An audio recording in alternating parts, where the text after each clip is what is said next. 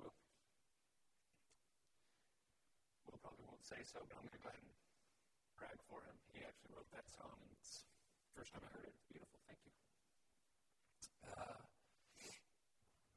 man, worship kind of got to me tonight. Uh, please open up your Bibles to uh, 2 Timothy chapter 1. We're going to keep going um, through Timothy and uh, 2 Timothy in the next couple of weeks as we get to Advent, and 2 Timothy is a little shorter. I'll go pretty quick here. So, um, yeah, let's. Uh, sorry, I'm a little thrown off.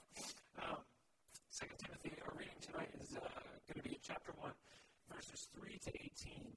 And uh, so please join me in the scripture reading this evening. I thank God, whom I serve as my forefathers did, with a clear conscience. As night, as night and day, I constantly remember you in my prayers, recalling your tears. I long to see you so that I may be filled with joy. I have been reminded of your sincere faith, which first lived in your grandmother Lois and in your mother Eunice, and I am persuaded now lives in you also. It is for this reason I remind you to fan into the flame the gift of God, which is in you through the laying on of hands. For God did not give us a spirit of timidity, but a spirit of power, of love, and of self discipline. So do not be ashamed to testify about our Lord, or ashamed of me, his prisoner, but join with me in suffering for the gospel, by the power of God, who has saved us and called us to a holy life, not because of anything we have done but because of his own purpose and grace.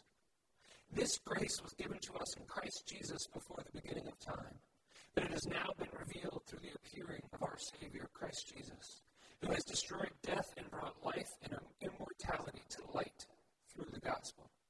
And of this gospel I was appointed a herald and an apostle and a teacher. That is why I am suffering as I am. Yet I am not ashamed, because I know whom I have believed and am convinced that he is able to guard what I have entrusted to him for that day. And when you heard from me, keep as the pattern of sound teaching with faith and love in Christ Jesus. Guard the deposit that was entrusted to you. Guard it with the help of the Holy Spirit who lives in us. You know that everyone in the province of Asia has deserted me, including Phygelus and Hermogenes. Excuse me. May the Lord show you mercy on the household of Onesiphorus, because he often refreshed me and was not ashamed of my chains. On the contrary, when he was in Rome, he searched hard for me until he found me. May the Lord grant you that you find mercy from the Lord on that day. You know very well how many ways you helped me in Ephesus. This too is the word of the Lord. Thanks be to God. Tonight, I've, I've entitled the sermon, Are You or are we convinced? And if you notice, the Apostle Paul uses that word convinced a handful of times in that passage. I want to actually, um, Clara, if you could, could you go back to the um, third song, second song in the worship set with the blue background about stepping out into the waters? The other one before. Uh, yeah. Go forward one slide. Go one more. Yeah. So, something I just wanted to share with you. When we were singing that song, um, I thought about this passage what the Apostle Paul was sharing with Timothy. And has anyone ever been to the ocean where there's a sandbar and, and, and you go out, and if you've never been there, or a lake where there's a sandbar, what it essentially is, is from the tides, it creates a bar of sand out from the, the shore. And so when you go out, you have to actually go out deep in the water. And you swim a little ways until you find this nice spot. It's kind of like a little island, but it's submerged, so you can stand and sit and rest and, and that sort of thing. I was thinking about this song. Where my feet fail and fear surrounds me. You know, many of us in life, this is kind of an allusion to what God is doing. And, and I was thinking about this passage, and God has called us to, to trust Him. And He says, hey, swim out there. There's a sandbar where you can rest. And so we swim out and we rest on the sandbar and we think, wow, this God's pretty good. But then God asks us to go a little further and we sometimes wonder, but I don't see the sandbar.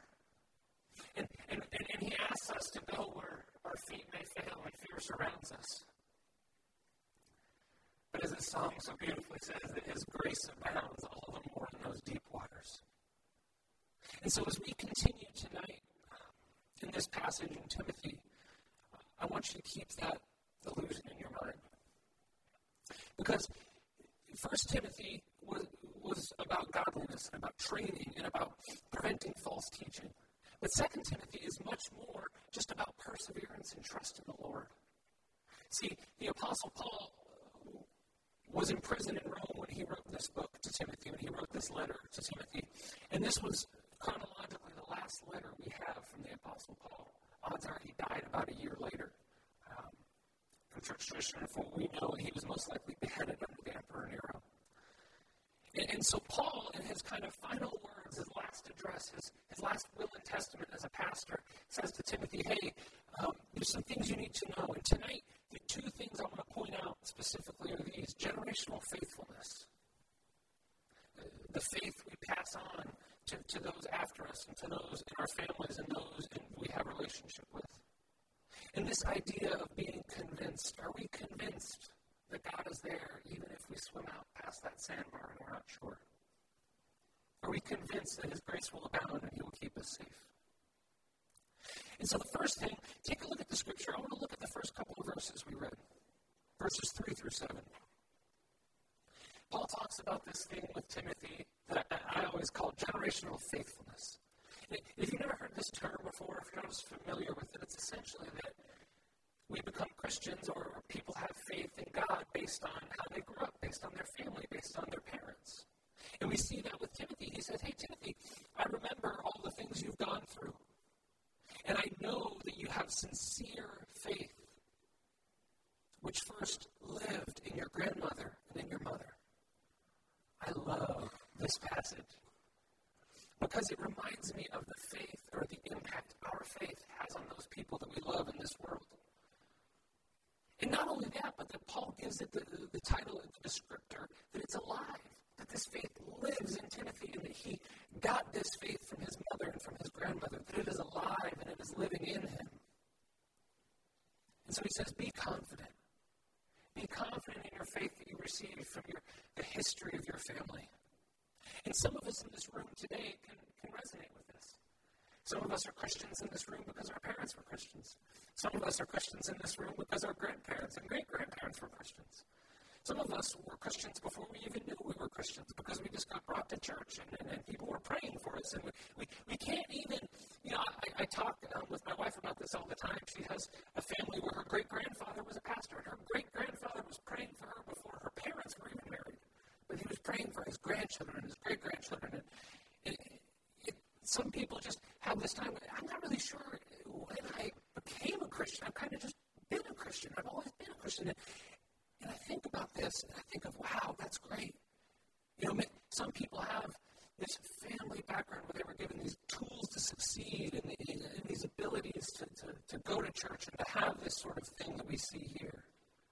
It's amazing. Some of us may not have quite as good of a family. We may not have had uh, grandparents or parents, and, you know, but we had someone if you think about it as a spectrum, you know, there's those who have this, this, this wonderful generational faithfulness that is just so beautiful and so wonderful. And then there's this kind of middle ground, right? Where, you know, we didn't have perfect families. We didn't have the best parents or grandparents, but, but there were some Christians. There was one or two, there was three or four Christians, and there was maybe one side of our family that were Christians. You know, it wasn't always perfect, but it helped lay the foundation. It motivated you to say, wow, what's, what's going on? Why do they act this way? This is more my story. Um, next week, you'll actually get to meet my parents. They're, they're coming this week to visit, and they'll be here next Sunday. And, and this was what I saw. You know, my mom became a, a Christian when I was eight or nine years old. And, and I remember a very, very stark difference between when she was not taking us to church and not reading her Bible to when she began doing all of these things. I remember every morning she was one of these who would get up before the sun and she'd make a pot of coffee or tea and she would sit in silence and read the Bible. And she took it really seriously. And we got really, really scared to interrupt her. And it was one of those things where, you know, you, the little kid gets up and you kind of walk into the kitchen and you go to get cereal or something and, and, and you accidentally slam the cupboard and you just kind of you wait to see if she's going to yell to go back in your room and be quiet. That's how serious my mom was about her faith and about her reading scripture. My family has a lot of issues, and I come from a lot of weirdness. But I remember seeing that and thinking, wow, that's enough for me to buy in. I'll give it a shot because it looks better than the alternative. Because I had seen the alternative and I had seen the contrast. And even though I don't come from a family of generational faithfulness, I saw enough in one or two people to say, okay, I'll try it. Or maybe working our way down the spectrum, you don't have either of those things or didn't. Maybe you've done it on your own. Maybe you're the only one. Maybe the Lord called you and you bravely answered. Like this man we heard about in the Sean, who said, I want to be a follower of Jesus Christ. Left it all behind to be the weird black sheep Christian of the family.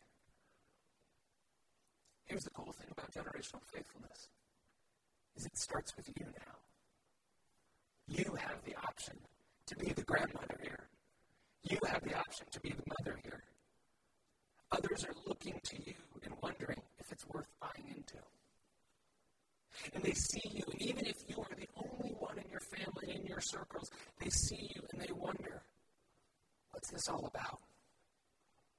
And the great thing is, too, is that it doesn't just go down, but it can also go up. It can just kind of spread like a wildfire. Real briefly, I'll, I'll, just share a little bit about my, story. My parents, who you'll, again, who I said will be here soon, um, it's my mom and actually my stepfather. And 15 or 20 years ago, neither of them were Christians or walking with the Lord. And they each had three kids. It was actually kind of like that show, The Brady Bunch. You know, my mom had two boys and a girl, and he had two girls and a boy. And so now there's six of us um, three boys and three girls. But, but my mom was struggling relationally and a relationship addict and had been married three times by the time she was 25 years old. And, and, and was struggling to find out who she was as a daughter of Christ. And, and then my stepfather was a drug addict and an alcoholic with three small children and wondering how he was going to survive. And, and because these two people became Christians, and they started devoting their lives to the Lord at separate times. They didn't even know each other. Years and years later, the Lord brought them together, and now they're parents of six six kids, who many of are following the Lord, and, and seven or eight grandkids who are all being raised in the church. And even my mom's mom, my grandmother, has become a stronger believer because my mom decided that she wasn't going to just be a nominal Christian, she was going to tell her whole family about it. And so, generational faithfulness, when we talk about this, is not just those people immediately below you or your children or your children's children. What we see here is the ability to affect and to inspire and to motivate everyone you come in contact with. If you're the only Christian in your family, God may want you to be an example to your parents or to your grandparents. General, generational faithfulness is a powerful thing, and God uses family in amazing ways. And I want to say one thing briefly here, though, as well. There's no guarantee it works out perfectly. Many people know that as parents, you try to raise your child the way they should go, but they still do their own thing. What's happening here, and what I believe this is talking about, is the power behind trend of faith. Does that make sense? A trend. It's not an absolute, but it's a setting a trajectory or setting a path to say, we will follow the Lord. Right? As for me and my house, we will follow the Lord. And this is what Timothy is the product of. But then there's another side of things. There is a different side of things.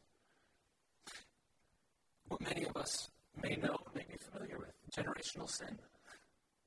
If there's generational faith, then I also believe that there is a thing called generational sin. And if we don't leave behind, if you don't leave behind a legacy of faith and hope and love and above, above all else love. What have you left for those people around you? What example are you setting for those people you interact with?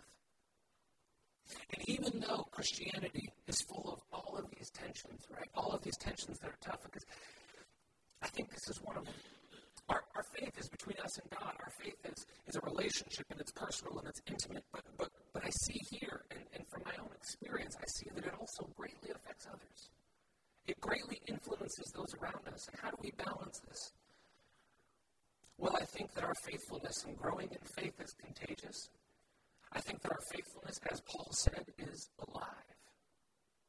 Remember what he said about the scriptures that the Word of God is living and active, and it's sharper than any double edged sword. And I think if that's true, then we also have to realize that our sin and our shortcomings can also be alive and active and affect those around us in the same way. And so then what do we do? How do we proceed? I think Paul tells us. Paul says, Timothy, you are a product of this great faithfulness. And if you look at verse 4, he says, I remember your tears. I recall, I remember, Timothy, your struggle. I know what you've been through. We've cried together. So the second thing I want to bring up is are we convinced of this? Are we convinced this is the best way? Are we convinced that Jesus was right and that we ought to commit to this, to this faithfulness, to this infectious, alive, or living faith? I want to reread verses 8 to a little bit after that, I think 12. Look at Paul's argument and how he lays this out. He says, Do not be ashamed, Timothy. Do not be ashamed, brothers and sisters in Christ, to testify about our Lord or be ashamed of me, his prisoner. But join with me in suffering by the power of God who has saved us and called us to a holy life. See, Paul is suffering. In verse 8, he's, he's, he's telling Timothy, to reminding him, I'm in jail. And I'm telling you this because I want you to be praying for me. I want you to join in my sufferings, Timothy. Don't be ashamed. Join with me in suffering. Why? Because Christ's grace abounds in these deep waters. Because Christ's grace covers us, and we know, as Volkmar prayed for the offering, we know that we're our, our life is safe with Him on high. We know that He has died and that we have eternity with our God. And if we study, this is what's amazing to me is many people struggle with the Old Testament. You guys ever met someone who just read it, or maybe maybe you do, maybe you read it and you just think, I don't understand what Hezekiah purifying the temple in Second Chronicles 29 has to do with Jesus. That one's pretty obvious, but maybe, you know, the Levites, or maybe God just made fun of you there. Or Jehu, what was King Jehu's deal? The amazing thing is this if you read through Scripture, all of Scripture, as a book, as the story of God, there's one theme that comes over, over, and over, and over, and over again, and it's mercy and grace. That God is merciful with people, that God gives people chances over and over and over again. And then when Christ comes, it is culminated with the cross and Him saying, John 3.16, the verse so many people memorize in Sunday school. For God so loved the world, all of it. It's all about grace and mercy. And Paul is saying, hey, listen, I am convinced of God's mercy in verse 12. I am convinced. That is why I'm suffering as I am, yet I am not ashamed because I know whom I have believed and am convinced that he is able to guard what I have entrusted to him for that day. Paul is saying, hey, listen, I gave Christ my life. When I became a Christian, I gave Christ my very life, and He is holding it safe. So therefore, I'm not worried about prison. And I would even ask you, Timothy, to join with me in praying for me while I'm in prison and have the same mentality. That is why I'm willing to suffer. That is why he is not afraid. His argument here is so great. But yet we look and we hear this word suffering. And if you're like me, immediately you just kind of go, uh, I don't want to. Suffering. I really like the mountaintop experiences with God. I really like the joy and the love and the comfort with the suffering. I'm not ready for that. I want to say this about suffering. A couple of things. One, there's multiple types and layers to this. I don't want to talk about the problem of evil tonight. I don't want to talk about why bad things happen. It's a bigger conversation. But I do want to say this, and this is something I believe, and this is something that comes from experience. Suffering is nothing to be afraid of. Is also not something that we seek out. What I mean by that is, is if you're familiar with the words masochism or asceticism, early Christians thought that they should punish themselves to suffer so that they could experience God. It, it's not the point. See, God doesn't want us whipping ourselves when we sin. God wants us asking for His forgiveness. And in the same way, when our brother and sister in Christ is suffering, we don't shy away from it, but we join in that suffering with them. God wants us to join with others who are suffering near us and show them love and mercy. And when we encounter suffering, we don't run from it. But we become people of prayer and people of community who come around those who are suffering that they would know they are loved and that they can find strength. And I would say this what God doesn't want when we think about suffering, when you think about suffering, when you think about hardships, the one thing God does not want of his women and his people is that they would hide their head in the sand like an ostrich and pretend it's not happening. Because then what it does, well, let me say this. When we pretend that suffering is not happening, we, we avoid suffering and pain, and so we isolate ourselves and we say, That's not happening, it's not real, I don't want to be a part of that. But then when someone around us is suffering or someone around us is in pain, we don't know how to relate to them. We don't know how to be with them because we've been avoiding. We've been isolating ourselves when we ignore suffering. And, and in doing so, what we've done is we've kept God from showing us more of His grace.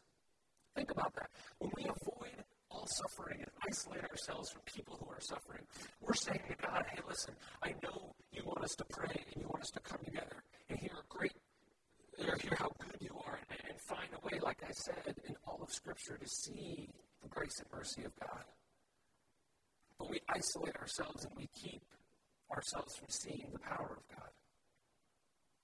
And we isolate ourselves and we become individuals and we pull away from community. And God's whole purpose of the church is to come together and strengthen and to bear with one another in love, as it says in Ephesians 4. And so I believe when Paul says to join with him in suffering, he's not asking Christians to be masochistic or to, to pursue asceticism and, and, and make things about punishing themselves, but to say, how can I be praying for my brother and sister in Christ? How can I help the person who needs comfort? How can I spend more time with the widow? How can I help the poor? How can I comfort the lonely? The loneliness one is a big one for me because, and we've all heard about it, that Switzerland is full of people. And all these people come from all over, but it's also, it says, the loneliest country for expats. Many of you in this room know what that feels like. And so when the Apostle Paul says, Join with me in suffering, what do we do? We come together and we join with one another in this room, and we join with each other, and we pray for each other, and we live life together. Because the Apostle Paul was convinced. So, my question for you is Are you convinced? Are you convinced that your life is held on high? And that the temporary nature of this life exists so that we can love and help others and create a legacy of generational faith. Paul was willing to do anything for God, and he asks us to do the same. If you would like, uh, I want to end with this passage. It's in Romans chapter 8. Many of you would be familiar with it, and we're going to be singing a song that is word for word this verse. Romans chapter 8, verses 38 and 39. Now keep in mind, this letter was written to the Roman church. Um, the very city that would one day imprison Paul and put him to death. And Paul says this to the church in Rome. Verse 38 and 39 For I am convinced that neither death nor life neither angels nor demons, neither the present nor the future, nor any powers, neither height nor depth, nor anything else in all creation will be able to separate us from the love of God that is in Christ Jesus our Lord. Are we convinced? Are we convinced that we can endure suffering? Are we convinced that there are people around us who may need to see our example and trust that God will do what He wants to do through us? Are we convinced that we cannot shy away from suffering and pain, but that we can join in it with others who need comfort and love. That we can visit the sick and the poor and the lonely. That we can give sacrificially of ourselves and our time. That we would not isolate ourselves from the grace of God, but that we would live and bask like sunlight in the grace of God. Brothers and sisters, I pray that we are all convinced of this, convinced of the mercy and the love of God, and that it would lead us to a life of strength and inspiration for those around us who see us, and that we would all leave behind lasting legacies of generational faith with our coworkers, with our families, with everyone we come in contact with. Let's pray. God, you were good. Lord, I think of the Apostle Paul and sometimes I wonder how he did it. But it's nights like tonight I'm reminded. Lord, we are surrounded by a great cloud of witnesses, by a great church that is your bride whom you love. Let us encourage one another. Let us strengthen one another. Let us join in each other's sufferings. And let us rejoice in each other's joys. Father, we know you love us. We know you have forgiven us. And we know through the cross your grace is made complete. And we rest in that tonight. Lord, as we continue in worship, may we remember your promises to us.